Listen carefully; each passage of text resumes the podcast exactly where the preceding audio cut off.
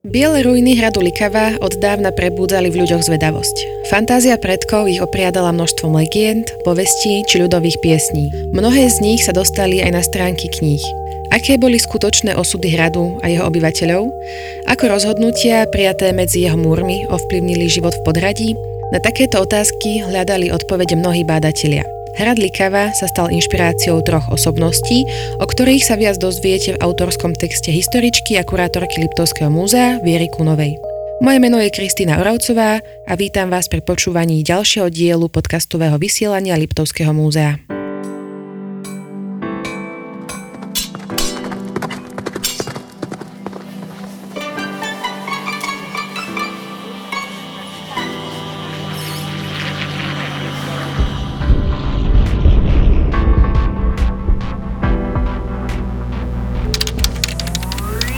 Spomínané otázky si kládol aj ružomberský rodák Štefan Nikolaj Hýroš.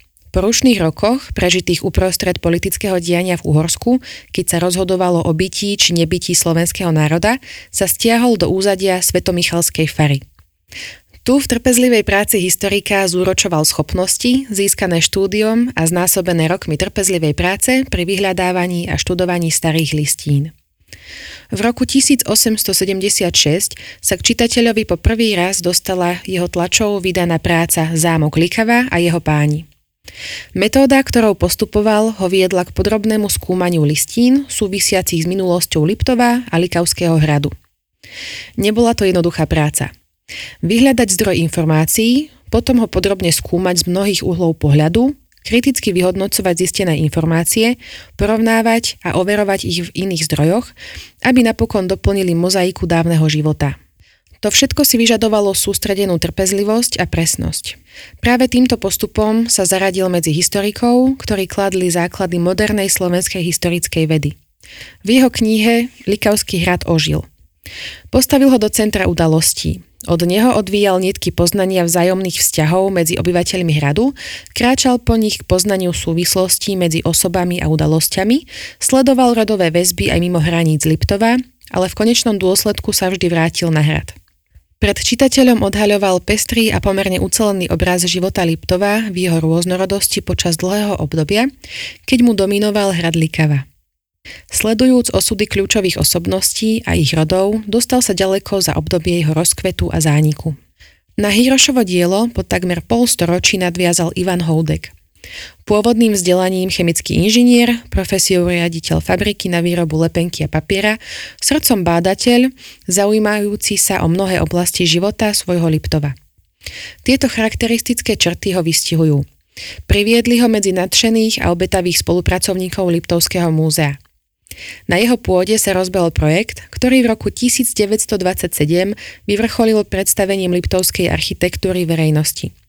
Mapa, zostavená z 300 fotografií architektonických objektov v 72 obciach, obsahovala ich charakteristiky, historické súvislosti a menoslovy osobností s nimi spojených. Veľkú časť práce pri jej príprave vykonal práve Ivan Houdek.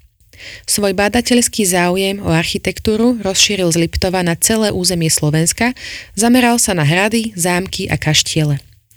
Výsledkom bola prekopnícka štúdia, ktorá vyšla v roku 1930 pod názvom Osudy slovenských hradov historických. V zápetí sa Holdek tematicky vrátil do Liptova. Dopodrobna sa venoval hradu Likava. Vychádzal z vlastného podrobného prieskumu lokality, z prác starších aj súčasných autorov a neobyšiel ani rozsiahlu zbierku pramenného listinného materiálu, opatrovaného v Liptovskom múzeu. V tom čase už jej súčasťou bola písomná pozostalosť Štefana Nikolaja Hiroša. Okrem rukopisu práce Zámok Likava sa v nej zachovali aj autorové poznámky, vydávajúce svedectvo o tom, že svoje dielo nepokladal za uzavreté a ďalej hľadal a nachádzal informácie a súvislosti, ktoré ho doplňajú a rozširujú. Aj tieto zdroje využil Houdek v dvoch štúdiách venovaných Liptovskému hradu. Rozšíril a doplnil Hirošové závery, obohatil ich o zistenia z vlastných výskumov. Hrad Likava tak v jeho interpretácii opäť odhalil niektoré svoje tajomstvá. Z iného uhla pohľadu sa na Likavský hrad pozeral Juraj Martinka. Z rodnej Vrbice ho cesty za vzdelaním zaviedli na Banskú a Lesnickú akadémiu do Banskej Štiavnice. Odbornú dráhu začínal v Chorvátsku. Profesíne sa venoval lesníckým technickým stavbám, ale zaoberal sa aj dokumentovaním zmien spôsobu obhospodarovania lesa a architektonických dominant kraja. S precíznosťou technika a s citom umelca vytváral ich sadrové modely, ktoré vzbudzovali obdiv a získavali ocenenia na popredných výtvarných výstavách v Paríži, Londýne či Budapešti. Po vzniku Československej republiky sa vrátil do Liptova. Z v Liptovskom hrádku sa usiloval o vybudovanie špeciálneho múzea, ktoré by mapovalo vývoj a zmeny života ľudí v súvislosti s vývojom a zmenami v obhospodarovaní lesa.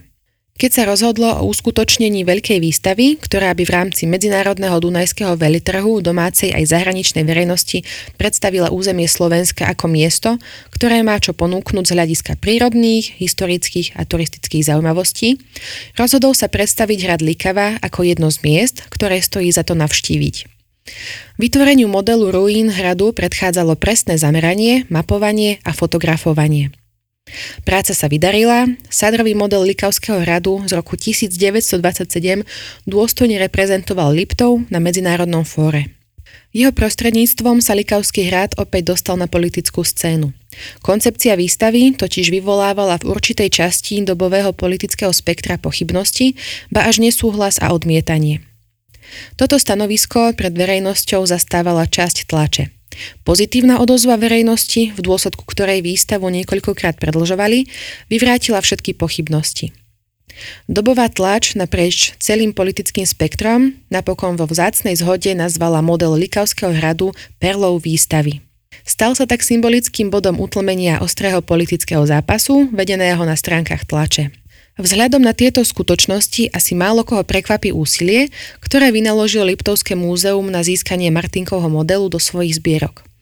Narážalo však na prekážku v podobe úplne preplnených priestorov. Model zatiaľ zostal v Bratislave, do Liptovského múzea mal prísť hneď po vyriešení tohto veľmi naliehavého problému. Zatiaľ sa od Martinku do zbierkového fondu dostala aspoň dokumentácia, ktorá mu poslúžila ako základné východisko pre stavbu modelu. Priestorový problém múzea sa podarilo vyriešiť až vybudovaním novostavby múzejnej budovy. Dokončená bola v roku 1937. Model Likavského hradu sa medzi tým presťahoval z Bratislavy do Martina. Jeho nádejnú cestu do Ružomberka tentoraz prekazila smrť. Vo februári 1938 zomrel Martinka a v júli aj správca múzea Julius Kurty. Zavratné zmeny v spoločnosti naberali rýchly spád, otázku presunu modelu hradu odsúvali do úzadia. Intenzívne sa ňou začali zaoberať až v povojnovom období. Dohoda o výmene exponátov medzi Martinským Slovenským národným múzeom a Ružomberským Liptovským múzeom sa uzavrela na jar v roku 1952. Celá transakcia bola administratívne uzavretá, cesta Martinkovho modelu Likavského hradu sa však opäť skomplikovala. Do hry vstúpili technické problémy. Ukázalo sa, že dopraviť rozmerný, ťažký a krehký predmet nebude jednoduché.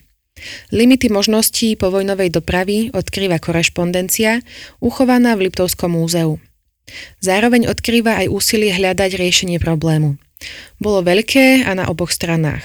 Obe múzea sa navzájom informovali o podniknutých krokoch, hľadali nové a nové možnosti riešenia – Vďaka tomu napokon mohlo Liptovské múzeum 30. apríla 1952 poslať do Martina správu, potvrdzujúcu prevzatie nepoškodeného Martinkovho modelu. Má svoje čestné miesto v najnovšej expozícii stredovekých a novovekých deň Liptova, prístupnej v sídelnej budove Liptovského múzea v Ružomberku. Kvalita a precíznosť Martinkovej práce sa ukázala ako nadčasová. Jeho model poslúžil o niekoľko generácií mladším kolegom ako jeden zo zdrojov informácií pri príprave rozsiahlej rekonštrukcie Likavského hradu, prebiehajúcej v poslednej tretine 20. storočia. Hrad Likava stojí na svojom mieste už niekoľko storočí. Svoje tajomstvá a poklady si starostlivo stráži, odhaľuje ich postupne v dávkach primeraných dobe a stupňu poznania. Aj po vynaložení veľkého úsilia generácií odborníkov nás vždy niečím prekvapí. Nedávno napríklad náhodným nálezom do zeme ukrytého pokladu mincí, po ktoré si už ich dávny majiteľ neprišiel. Súčasník má možnosť pri návšteve zrúcanín Likavského hradu popustiť úzdu z vlastnej fantázii, ale aj spoznať overené fakty o hrade a jeho okolí. Ďalšie informácie, vrátane Martinkovej makety hradu, Hirošovej knihy a súboru nálezov mincí z Podlikavského hradu môžete získať návštevou jubilujúceho Liptovského múzea. Práve ste dopočúvali ďalší diel podcastu Liptovského múzea. Od mikrofónu vás zdraví Kristýna Oravcová a v ďalšej časti podcastu sa na vás teším opäť o mesiac.